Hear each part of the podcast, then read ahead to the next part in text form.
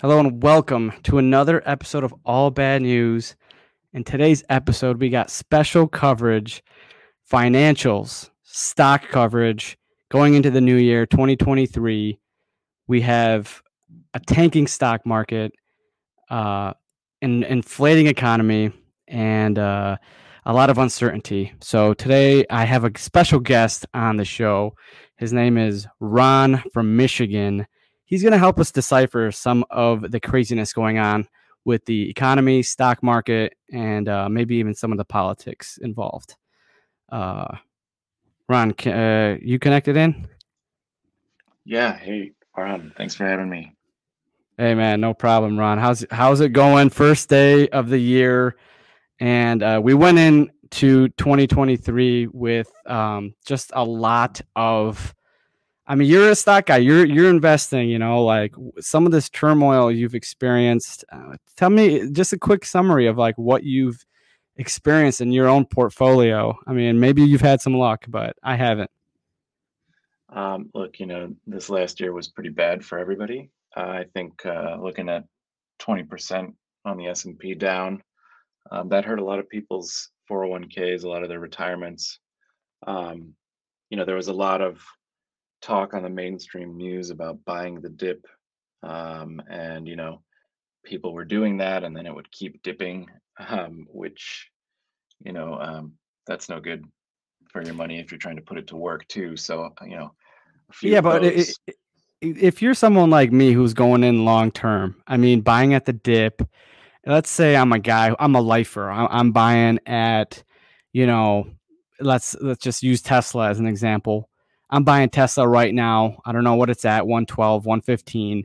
I mean, is it still not a good idea for me to buy if I'm getting rid of this? If I'm st- holding on to Tesla for the next 50 years, potentially one of the biggest companies that will ever exist. I mean, is that not, it's not, that doesn't seem like a bad idea to me. That's not a bad idea because your expectations are anchored well out into the future. Um, you know, and a lot of people agree shareholders of Tesla at least agree that um, it's on the right track to be the most valuable company. And, you know, there are so many accolades and things going for it. But, you know, the short term is that if you're okay with buying in today and having the stock drop another 20, 30%, 40%, um, and continuing to buy or something like that, then yeah, sure, that's fine. But if you're looking to make money in the short term, um, that you know that is far more risky, and that's not so much um, of an investment play. That would be more of a trading play. So someone like you who's just right. putting away a little bit at a time, you may end up doing much much better than the overall stock market. Um, but that doesn't prevent um, you from losing money when and if something happens to Elon or if China, you know, shuts down again or if they, you know, kick Tesla out or if, you know, there's all kinds of problems legally with full self-driving. There are a number of things that could happen um, that right. would shake the confidence of people. And so let's just play out your scenario of, well, you're a 15, 20 years from now investor, you know, Elon is going to retire or have a successor or you know at some point uh, or the, the products will have to change or they will have to grow into different segments and we'll see what happens when everybody who bought an ev needs to either replace it or replace the batteries. So there, there are a number of factors that could cause your slow steady growth to then collapse one day. I mean look at what happened with the pandemic. Everybody was you know chugging along and then boom we we got hit with this huge collapse in prices. Now 2022 was a little bit of a slower collapse but still we dropped quite a bit. It just didn't happen all at once.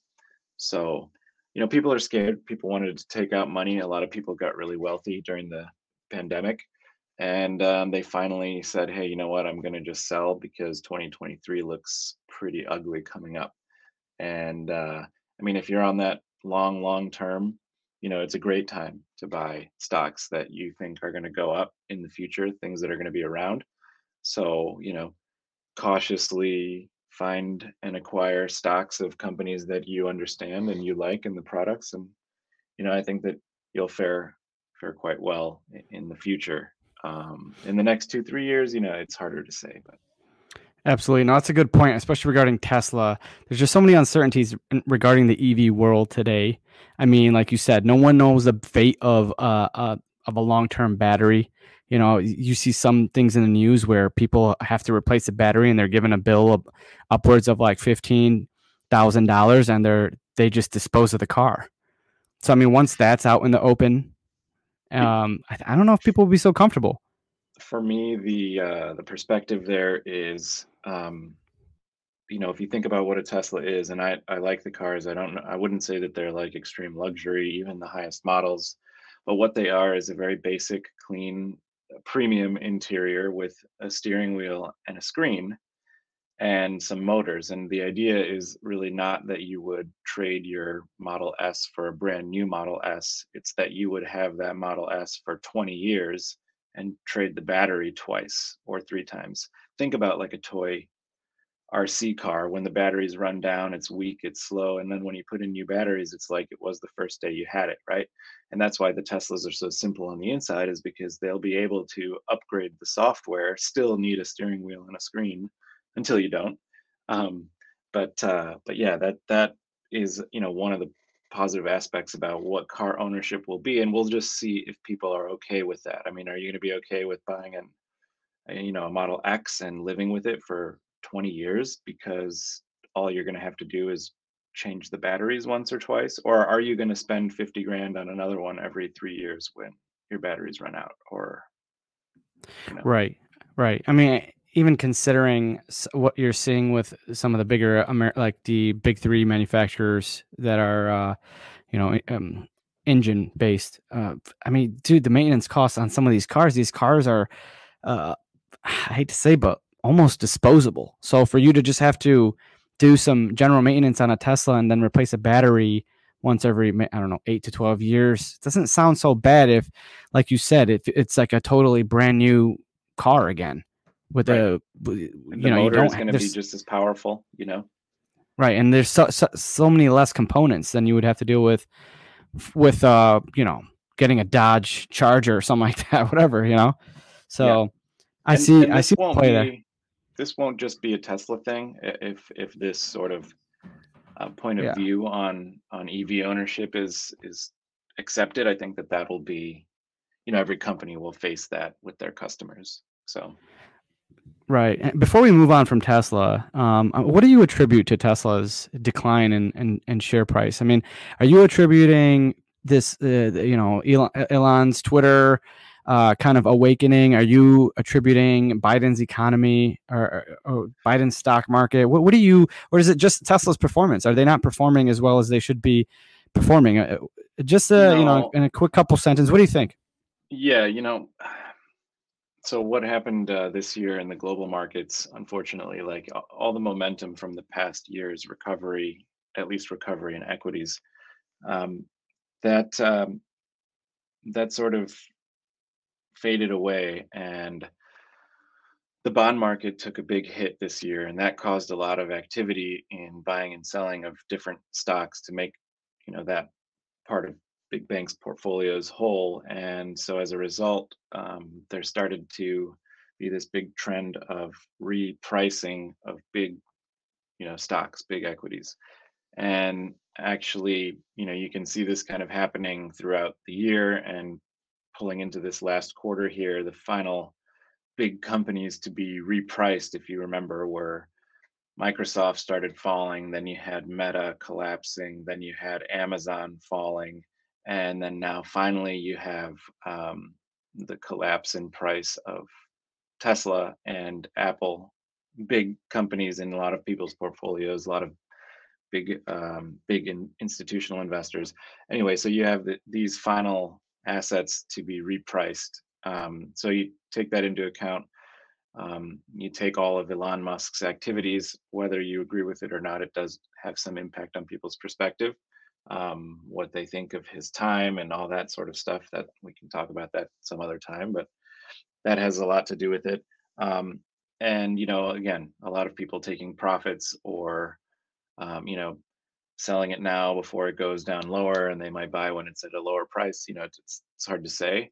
I think the company is well positioned going forward. I think they have something like three years of cash to produce full production without selling a single car. So that's actually a pretty crazy stat for a, a car company, right? Because they have to be Right. measured as as a company that makes and sells cars. That's 95 percent of their income. So Yeah, no, that's good information. I think Tesla's success is uh, just begun, but I wouldn't completely attribute their decline to just Twitter, which is a, a lot of these liberal mainstream media networks are doing, and I think it's ridiculous. But um, no, I, I think there's big things to come. So actually, Twitter could be really great for for Tesla Right. in a number of ways, Right. and maybe we talk about that on a on another time. But but yeah, right. All right, just moving on from Tesla. I know that's a that's an easy subject to kind of just go off the rails on and talk about for an hour or so. But um, I want to get your opinion on on uh, some of the other uh, companies that you're looking at, or whatever you're trading. Um, a couple of maybe uh, up to three, um, you know, stocks shares that you're looking at for 2023 that you might think might pop off in the short term, or might be a long term hold, or and maybe why some of those uh, could be successful, or even things that you th- could see uh, declining in the next year. Is there anything in mind that that comes to you in regards to that? yeah, I got a couple of um, of things, you know, and I, I maybe would keep it to. Um, I'll do two two ideas, and then um, maybe we talk about a, a sector that that might do well in this coming sort of recessionary period, if if it ends up being a, a recession. So Perfect. Um, yep. the first one, you know, we'll keep it a little bit relevant to um, the pandemic, uh, which is a big topic, but um, in in the scope of pharmaceutical companies, you really have Pfizer and and Moderna. Um, you know, Pfizer is facing a lot of legal issues. Um, they're they're not uh, doing too well on the PR front, despite uh, making tons of money uh, on the vaccine um, for COVID. But uh, Moderna is an interesting play because they are they were not really a company um, for very long, and then all of a sudden, pandemic hit, and they they put out their mRNA tech and whatnot, and so um, 2021 was a really blockbuster year for them. They went from you know not making any money to making uh, billions of dollars, and I think that that's Right. interesting because it'll go towards R and D and all sorts of other stuff. Um, and if you look at what's happening in China with all these variants and all these different things, um, and and what they're all predicting, uh, whether that's accurate or not, I think that Moderna will have vaccines going forward for all sorts of things that are using mRNA. So um, you know that that company is, uh, I believe, now generating free cash flow, um, which is great. Um, so it's going to be putting that to work, hopefully, to you know Yeah. putting out more more pharmaceuticals. Um, and again, it's a it's a young company. Um, it, it could go, you know, really high. It did actually do uh, do something like that um, in the last couple of years. It, it spiked um, September of 2021, and then it kind of came back down to to to uh, like 120s, 130s, and we're a little Gotcha. bit higher there. We're around 200. It started to run up again, and so we'll see what what happens with the you know the health systems and, and whatnot. Um, yeah, that's a scary one to me. I mean, considering that you know you have documentaries like "Died Suddenly," you have 2023 coming up, a whole new year to discover, you know, what were some of the implications of uh, or the consequences of people receiving the COVID 19 vaccine.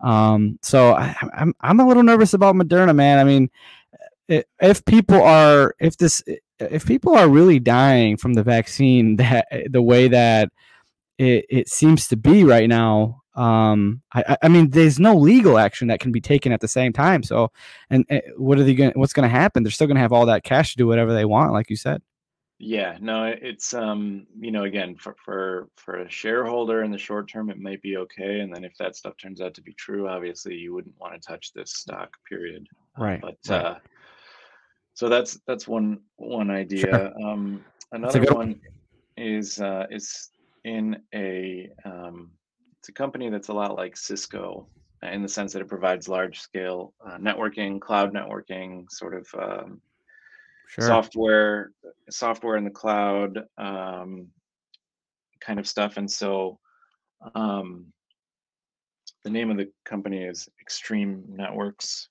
and uh, they are really blowing up because they're getting into all these sporting stadiums, you know, MLB, MLS. Um, so they're, uh, you know, they're they're providing.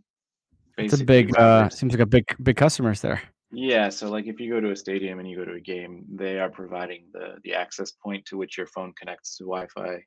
Um, you know, that's how how it powers. You know, interactive experiences if you're in your seat or it tells you know how many people are in the bathrooms stuff like that but so they're getting into all these stadiums and they're providing this um, it's a little bit of both of software and hardware right the, the crazy part about stadiums is that the density of people trying to connect um, is so right. high that you need some special sauce there so to speak right so anyway yeah, yeah, yeah. they they are it's not um, an easy um, feat they will be fulfilling a number of orders that are kind of pushed off due to the supply chain issues that happened earlier in the year and, and previous year.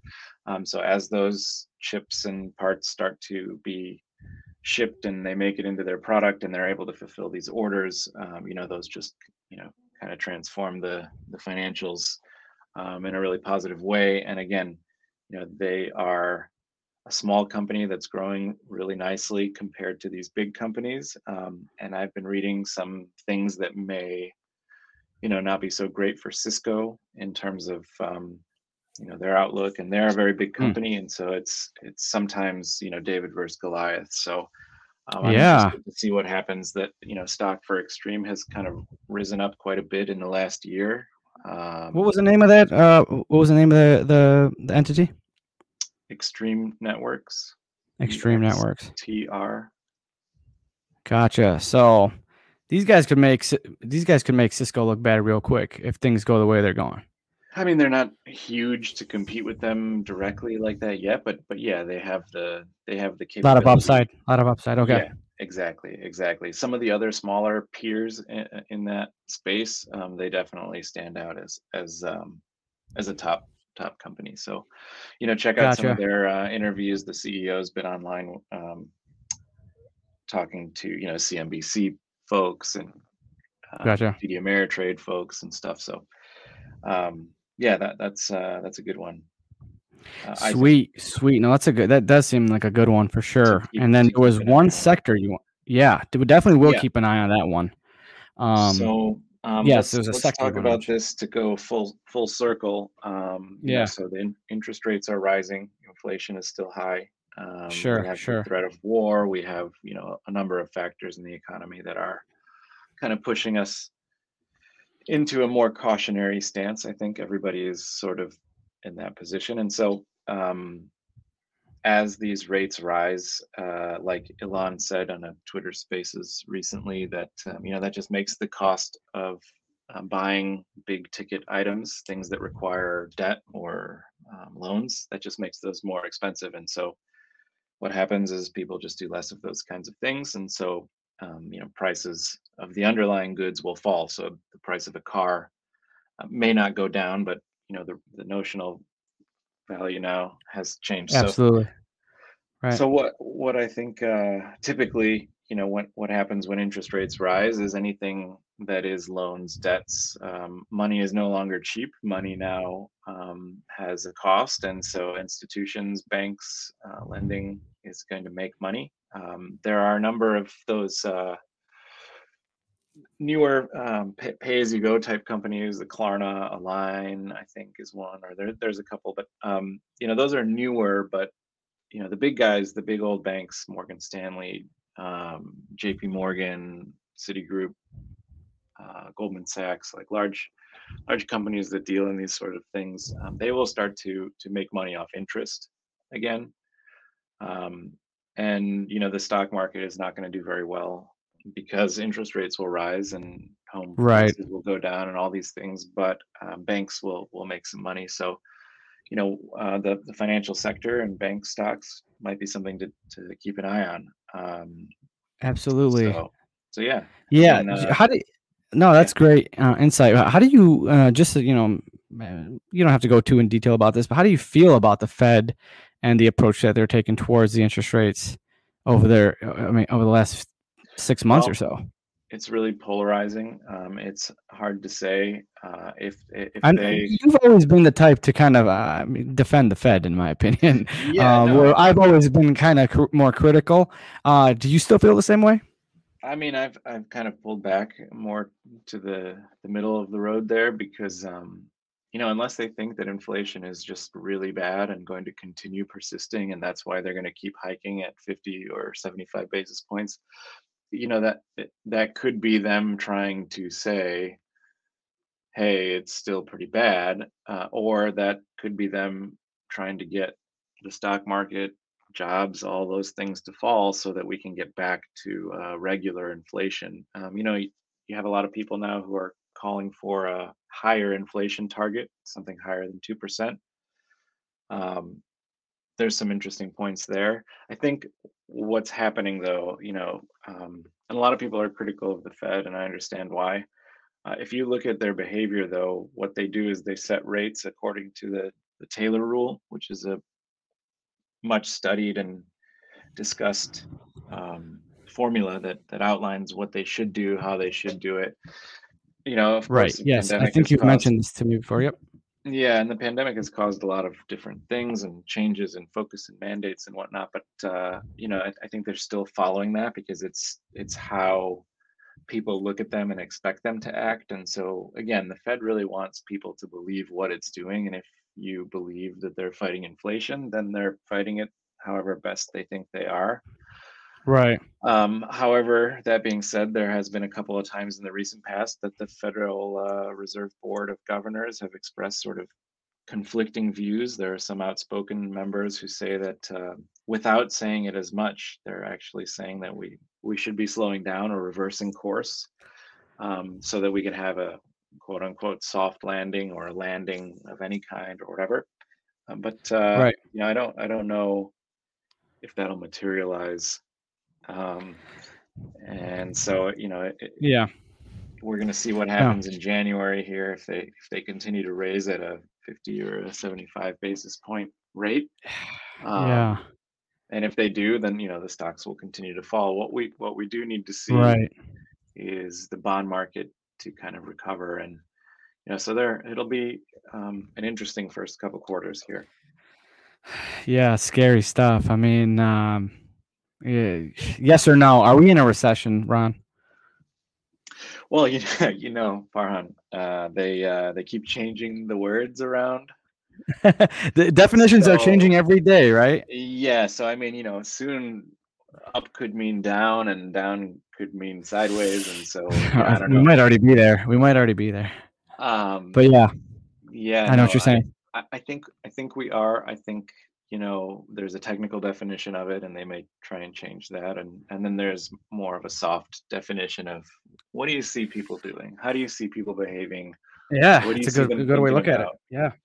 you know so so look at your own economies near you your friends your family your, you know people on the street what are they doing what does that look like because that's sometimes a better indicator uh, of things to come Yeah, I mean, just based off that, I mean, I know, I know people making, I got f- people with families making above six figures who haven't had to budget in the past, but within the last six months or so, considering gas, groceries, uh, car. I mean, you try to get a car nowadays, it's it's just a nightmare to be in the market for a car right now.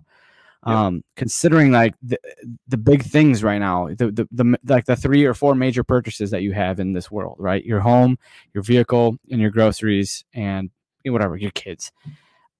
It it definitely seems like we're in a recession, and it's just going to get worse. And um, I feel like the Biden administration is just lying through their teeth with uh, the way that they're defining uh, the the new terminology of the economy, and um, it's uh, they're just going to keep pushing the the way that they describe things and make it seem like things aren't as bad as they are. But that's I guess we'll yeah f- and I think that that's that's the key there. You you know you uh, I think you have Biden putting on a lot of pressure on people like Secretary Yellen Mhm. um, and, and Governor Powell to do one thing, and then Governor Right. Powell wanting wanting to kind of like pull the duct tape off and say, "Hey, no, uh, we, we we shouldn't be doing this." But you know, we, don't know. It's it's not clear, and I think that fact that it's not clear uh, it is contributing to the the uncertainty. You know, people aren't sure if the Fed is still independent. Well, yeah, I think that you know, uh, that conversation kind of started when Trump kind of brought that to light. And I didn't, I never thought. I mean, most of us thought that no, none of these federal agencies would be leaning towards a certain way or corrupted in any sense. But if uh, the Fed was exposed, which I think to a degree they already have been, um, that uh, nothing surprises me anymore. So the Fed is not off the hook. no, and next Uh, time maybe we can talk about Europe. oh yeah, yeah. I don't know. That's that's a lot to go into, but yeah, definitely. Um, final question. I mean, we touched on the Fed. We definitely wanted to ask you about the Fed. Um, great information so far. Um, just any general bold predictions you might have. Not they don't have to be so bold, but what do you got on your mind in regards to? It doesn't even have to be just financial. It could be political. Um, but what do we? What is potentially something that we're looking at on an international scale, scale, political scale, and financial stock markets? However you want to think about this question, something to look out for in 2023. Anything? Yeah, I think uh, we should all pay attention to the uh, FTX scandal with Sam Bankman-Fried. Um, I love it. Yeah, I think we need to we need to pay attention to that. Where there's going to be a lot of important lessons, both politically, uh, financially, Ooh. economically.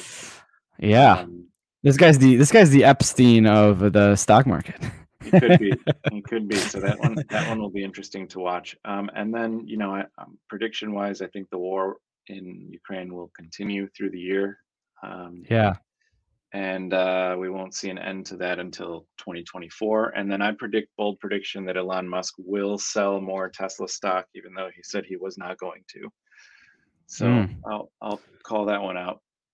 Okay, great, great. No, I liked I like the predictions. Yeah, no, going into Ukraine, I mean, a lot of indicators uh, for Ukraine, and then the rest of Europe, like you said, we do have to talk about that sometime.